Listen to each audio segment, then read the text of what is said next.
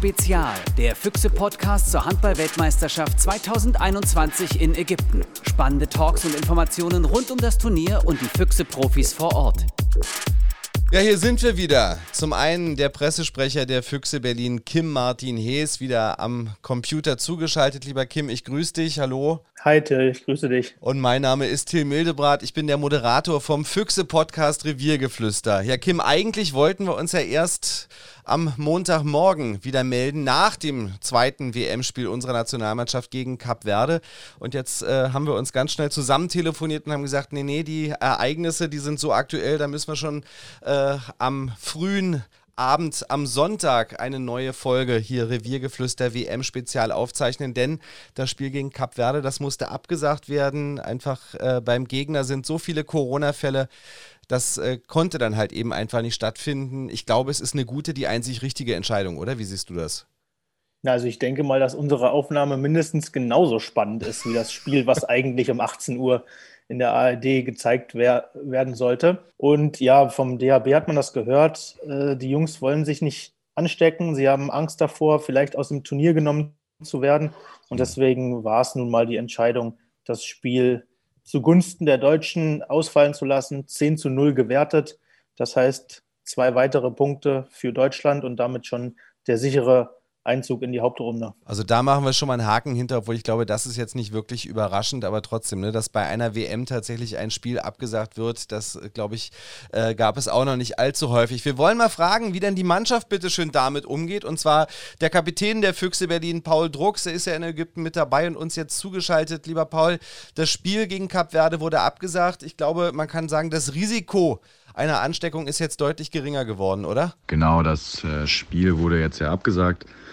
Und ähm, wir werden jetzt auch jeden Tag getestet. Also der, das, der Testintervall quasi wurde auch nochmal äh, erhöht.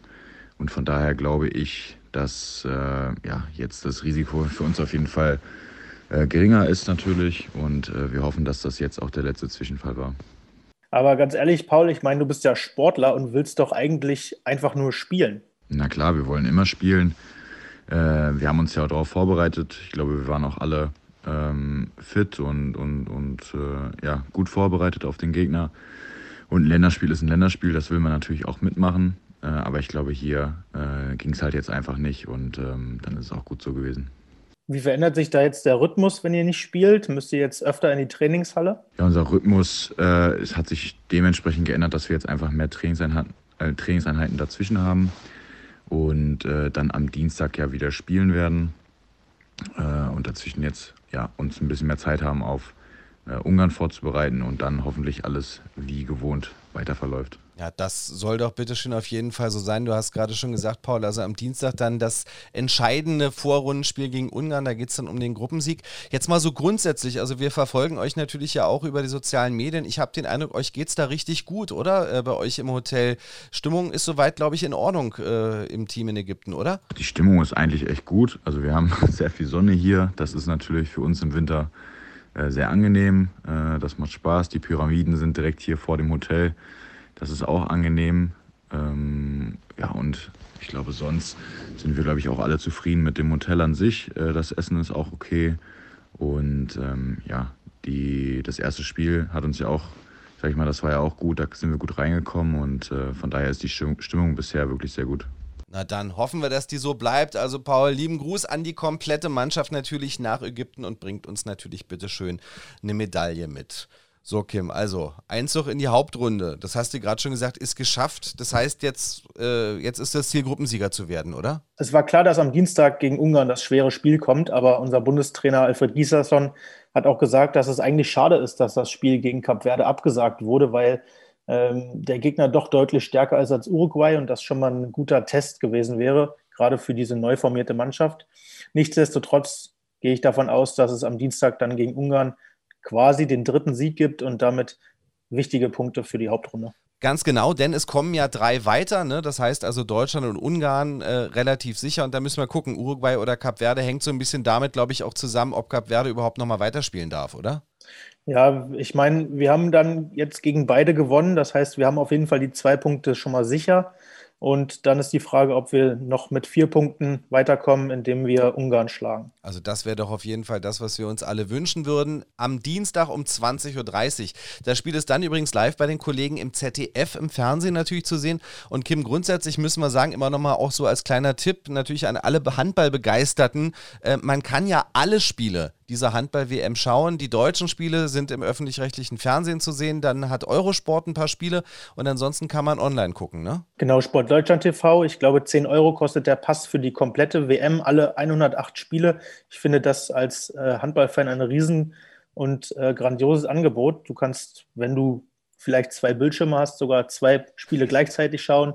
Ähm, das, ist schon, das ist schon stark. Ganz genau. Ne? So guckt der Fan mit mehreren Bildschirmen, damit wir auch gar kein Tor verpassen. Lass ja, ich glaube, ich schiel schon langsam. Das kann ich mir vorstellen. Äh, ansonsten lass uns doch jetzt noch mal so ein bisschen auf die anderen Spiele gucken, die es da in den letzten Tagen gab. So richtig große Überraschungen waren ja eigentlich nicht dabei. Die Franzosen, zweites Spiel, zweiter Sieg und auch die Norweger, ja unser großer Titelfavorit, die haben jetzt endlich gewonnen nach der Niederlage äh, gegen Frankreich. Gab es jetzt ein 31 zu 25 gegen die Schweiz. Was ich da bemerkenswert finde, Sander Sargosen, der Megastar, hat wieder zweistellig getroffen. Jetzt in zwei Spielen insgesamt 21 Buden gemacht. Der möchte so richtig, oder? Ja, er wirft auch die sieben Meter für sein Team, das darf man nicht vergessen. Äh, ist auch Man of the Match geworden in der Partie, aber ist klar, dass sich alles um, den, um diesen Weltstar dreht, weil es ist wohl einer der besten Handballer, den es aktuell gibt. Und klar äh, konzentriert sich dann eine Mannschaft auf den Leistungsträger. Und da möchten wir natürlich wie immer noch mal ein bisschen auf unsere Füchse-Spieler gucken, die ja auch noch unterwegs sind. Und zwar zum einen natürlich Lasse Andersson, Jakob Holm. Äh, die spielen dann heute nachher. Ähm, die haben sich bisher aber auch ganz gut geschlagen, oder?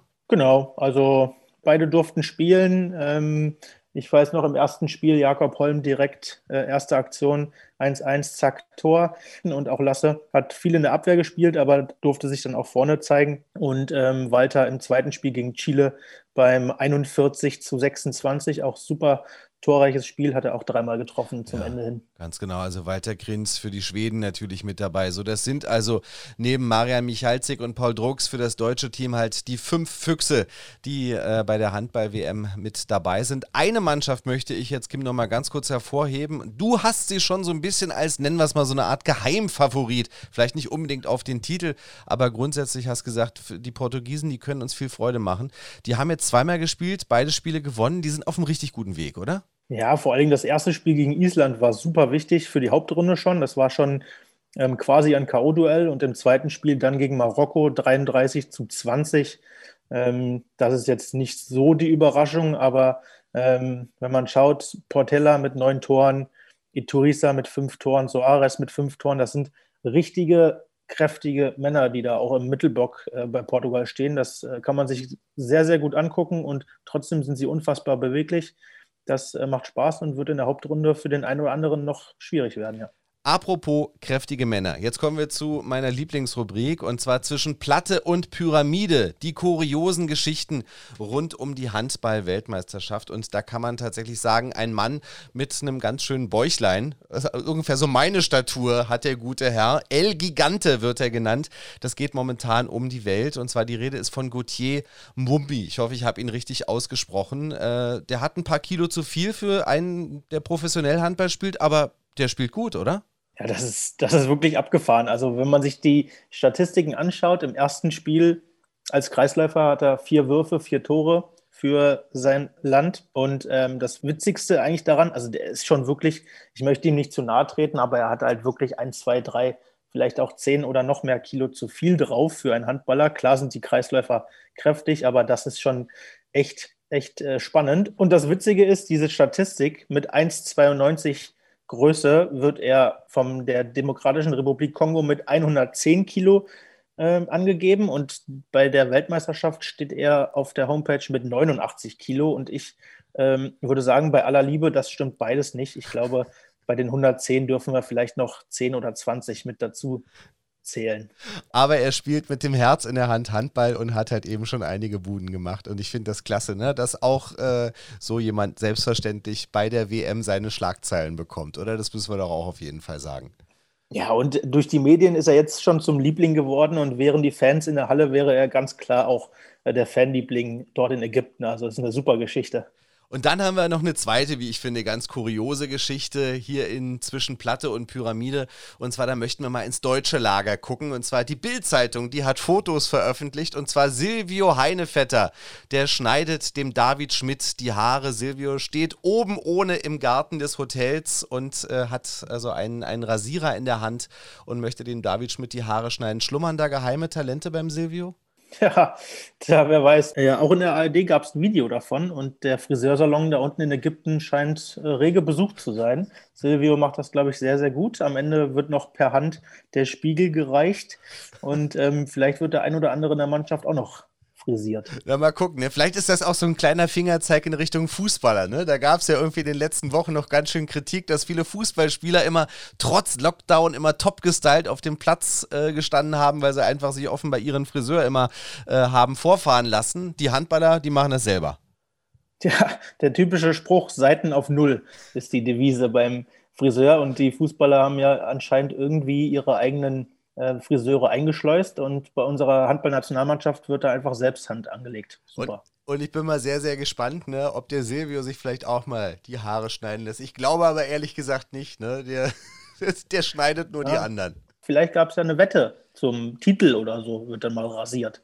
Na, das wäre doch auf jeden Fall was. Vor ein paar Jahren hatten wir äh, den Bart, ne? Und jetzt gucken wir mal, ob wir dann vielleicht irgendwie auch die Silvio-Locke dann irgendwo haben. Wir werden mal schauen.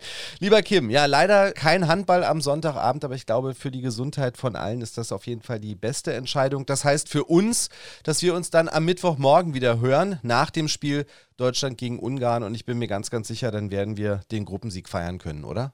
Das machen wir auf jeden Fall, Till. Ich danke dir vielmals. Sehr, sehr gerne. Und den Dank, den möchten wir natürlich sehr, sehr gerne auch an euch weitergeben. Toll, dass ihr uns auch wieder zugehört habt. Wir freuen uns natürlich, wenn ihr das Reviergeflüster abonniert. In diesem Sinne, euch alles Gute und bleibt gesund. Das war Reviergeflüster, der Füchse-Podcast. Spannende Talks und Informationen rund um die Füchse Berlin.